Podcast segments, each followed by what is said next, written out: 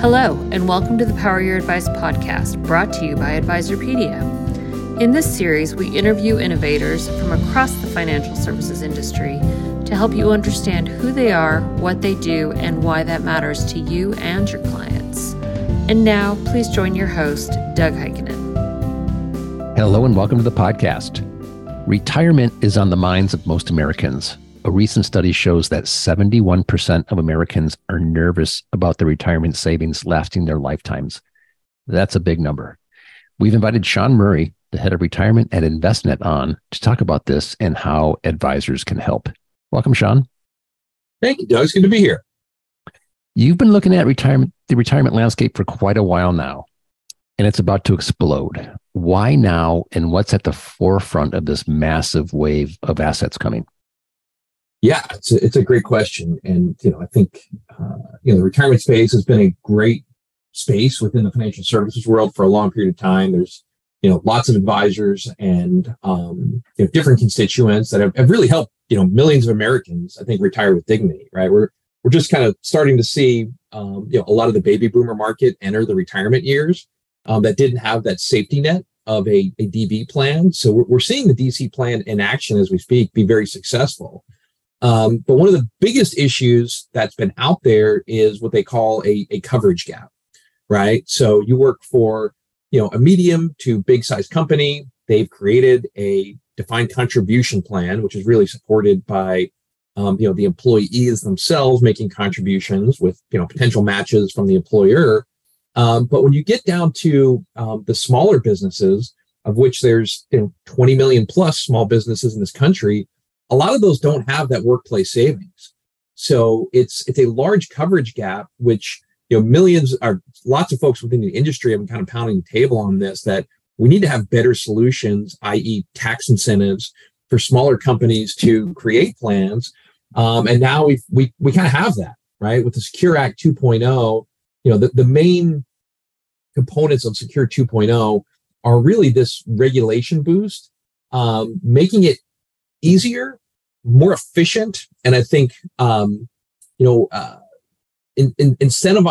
the business owners and the plan sponsors to create these workplace savings vehicles for their employees, right? So SECURE Act 2.0, and all this goes into effect, January 1st of next year, there's going to be, massive tax incentives for lots of small business owners across this country to open up retirement plans. And with, other pieces from record keepers creating startup solutions, they just made it much easier and much more efficient to start these plans up. What else are you seeing out there? Yeah. So along with the tax incentives, and that's at the, the national and the federal level through SECURE 2.0, the bigger boost is really going to come from the states. So many states have, already put mandates in place that if you are a business of a certain size, and not by revenue, but by number of employees, and it varies state to state, and the timing varies by varies state to state. But really what they're trying to do is take advantage of these tax incentives at the federal level and say, okay, in the state of California, if you have more than 5 employees, you need to have a plan in place by X date, or there's going to be a penalty in place, right? We're going to put a tax on you for not starting a plan. And, most of the states that are implementing this, they have, state-run plans. So if you don't want to create your own plan, or you don't want to go into, a pooled employer plan or a multi-employer plan, you always have the option to just open up, the state savings plan for your employees. But if you look at, what's happening at the state level, there's legislation on the books for, 35 plus states today to have these mandates in place. Some of them, California, Oregon, and Washington probably being the most progressive. These are all in effect today that, employers of certain size segments, they need to start plans by a certain date. And again, they're going to get the tax incentive, which far outweighs the penalty if you don't do this. But they're really using the carrot as the incentive, but they also have that stick. And, the business owners that are going to be getting these questions, who are they going to go to with these questions, right? Because it's a financial question. If they have a personal financial advisor, it's going to go to them. And these wealth management advisors need to be prepared to answer these questions. So there's a lot of new pieces for advisors to get their head around. Let's talk about the components to address the client needs, being a fiduciary, and how to run a process that's successful for their business. It's a lot. It is a lot, Doug. And, you know, having been in this space for a long time, you know, whether you're, you know, selling retirement plans or selling investments into retirement plans, you know, the number one way to be successful is to focus on what we call the specialist advisors, right? So advisors that generate, you know, 70+% of their revenue from institutional plans, right? Serving as the advisor to, you know, the XYZ plan and servicing those participants and making the investment choices. And they specialize in this business. And it's relatively easy to identify them because there's only, you know, a couple thousand that kind of meet that criteria, and you can layer in, you know, how many assets do they manage and all these different pieces. But with this, you know, explosion of plans slated to happen, these specialist advisors aren't going to be able to handle all of this volume. So our belief, my belief, is really that's going to fall on, you know, what we call the generalist advisors, the wealth management advisors who have, you know, stayed away from the retirement plan business because of all the issues that you laid out, Doug. It's complicated. It's kind of a different language. It's got this weird you know, very hard to understand ERISA rules and regulations that are attached to it. And so what we as an industry need to do, and there's lots of folks working on this, is really simplify all of these different components and really create an opportunity to kind of almost put, you know, 401k plans in a box, right? And make it really easy for, you know, advisors to understand the transparency, you know, around pricing, all the features and benefits of the specific products, and really to understand, you know, the fiduciary responsibility. And, you know, I kind of take a step back and laugh about, you know, advisors not wanting to do this business because you got to be a fiduciary, right? I think any advisor that's worth their salt, they've taken on a fiduciary responsibility with their wealth management clients, right? If I'm managing, you know, Doug's $500,000 or $1 million portfolio, I want to be a prudent fiduciary to the assets that I'm entrusted with managing for you. And it's really no different in the retirement plan space. Advisors have really just shied away because it's been foreign to them. And I think most importantly, there really hasn't been much focus at the broker-dealer level to help the generalist advisors, the wealth management advisors, understand this business, understand the opportunity set, how they can make money with this, how they can help their advisors, and really provide it for them in a way that they can fully understand it and get their arms around it.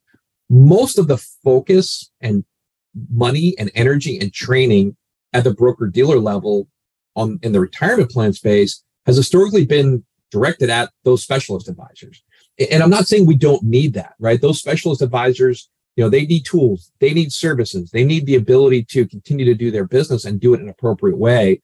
But most of the broker-dealers haven't spent a lot of time, energy, and focus on the wealth management advisors, right? What they've done is they wait for wealth management advisor Doug, right, in Boise, Idaho. He gets a question. They call into their sales desk at XYZ broker dealer. And then that sales desk has to do all the work on behalf of advisor Doug in Boise, Idaho.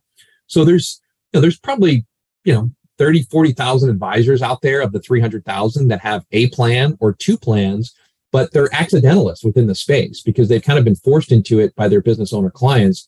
But I think the number one thing that needs to happen is, you know, the broker dealers around this country, they need to spend more time and effort, you know, building out tools and services for these generalist advisors to help them understand the space.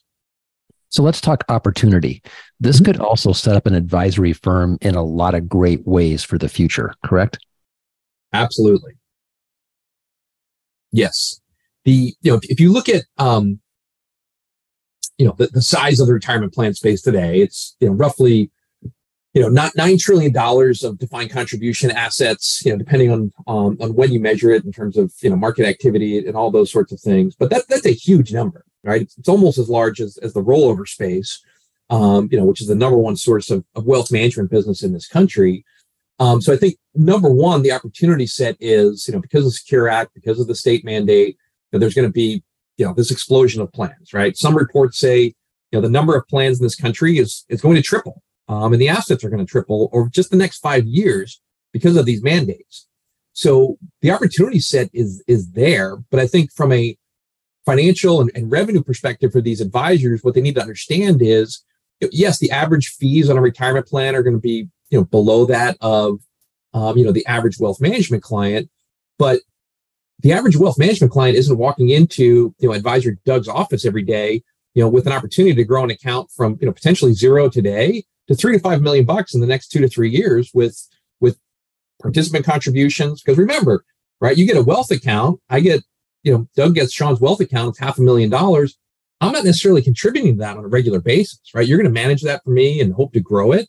But in a retirement plan, remember, it's all payroll based. So when you establish a plan for my organization, there's going to be contributions coming in twice a month or once a week, depending on what the payroll cycle looks like. So there's going to be this constant flow of assets coming in, and you control sort of, what the investment lineup could be, or you're potentially outsourcing that. I know we're going to get into that in a little bit, but it's that constant flow of new money coming in that I think a lot of advisors miss the boat on, because that doesn't necessarily happen on a regular basis in the wealth management space.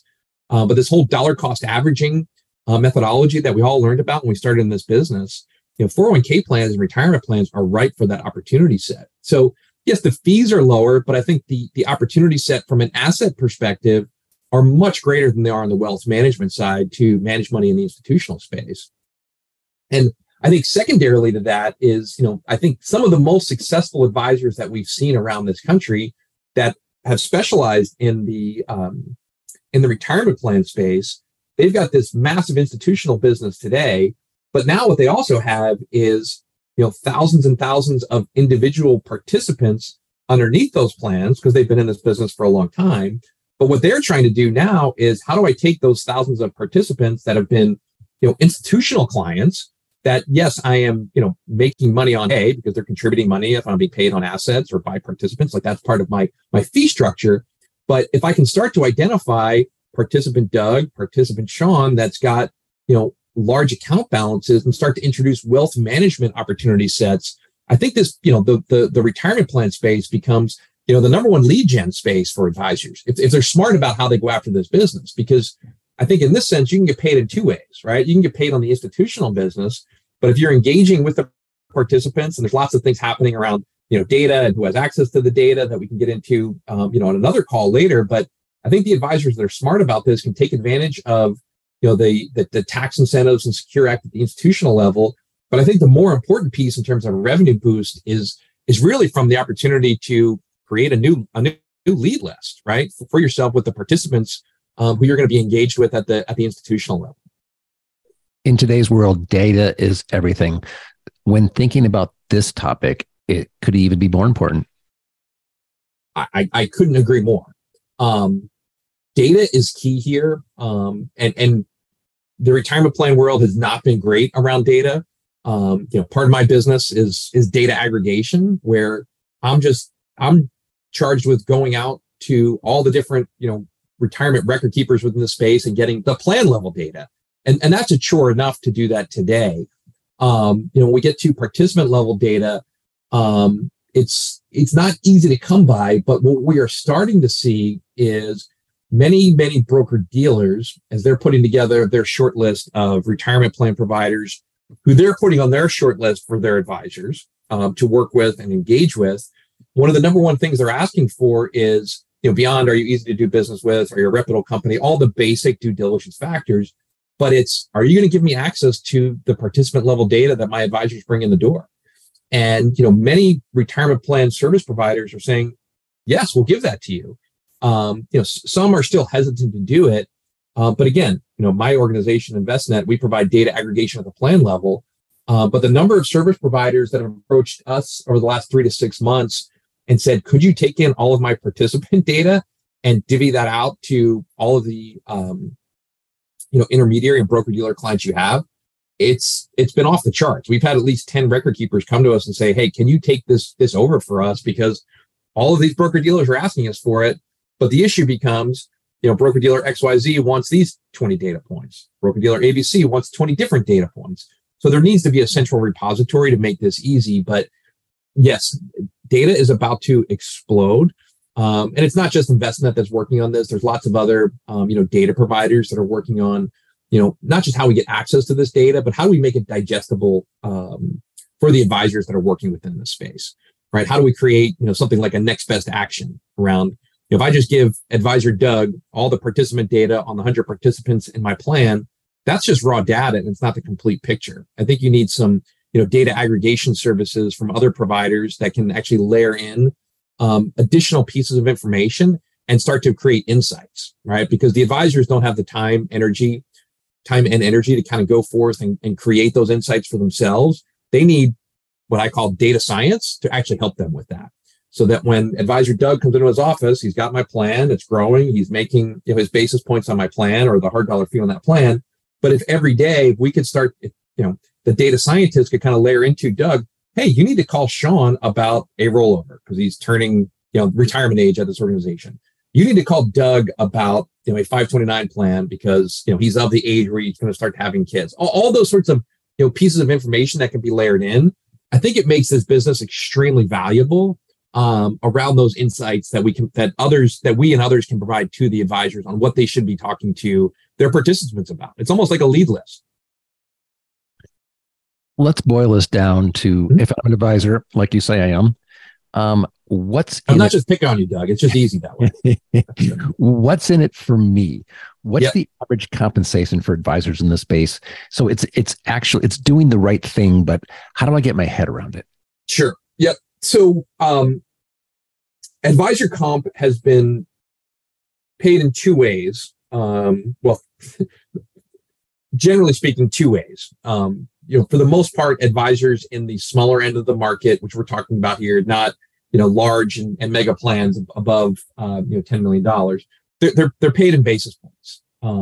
Historically, many of the retirement service providers created commission-based solutions, and they were generally 50 basis points up front, and then anywhere from a 25 to 50 basis points trail commission-based. So it was baked in. Advisor Doug didn't have to think about anything. I sold this plan. This is what I get paid. So it was kind of easier for them to do this business, but because of fiduciary responsibilities and all these other pieces, and I think very similar to the wealth management space, commissions have started to almost become a four-letter word and go away. And now what they're moving towards is advisory compensation. So the advisor is going to have to say, hey, I want to charge X for this plan. And we've got, we at Envestnet have a number of different retirement tools and services for advisors, and they can kind of set their own comp. And generally speaking, for plans below $10 million, advisors are charging 25 to 50 basis points on those assets. Now, that's where there's an existing plan in place that has those assets. The explosion of plans that are going to be coming over the next 3 to 5 years, it's going to be in startup plans.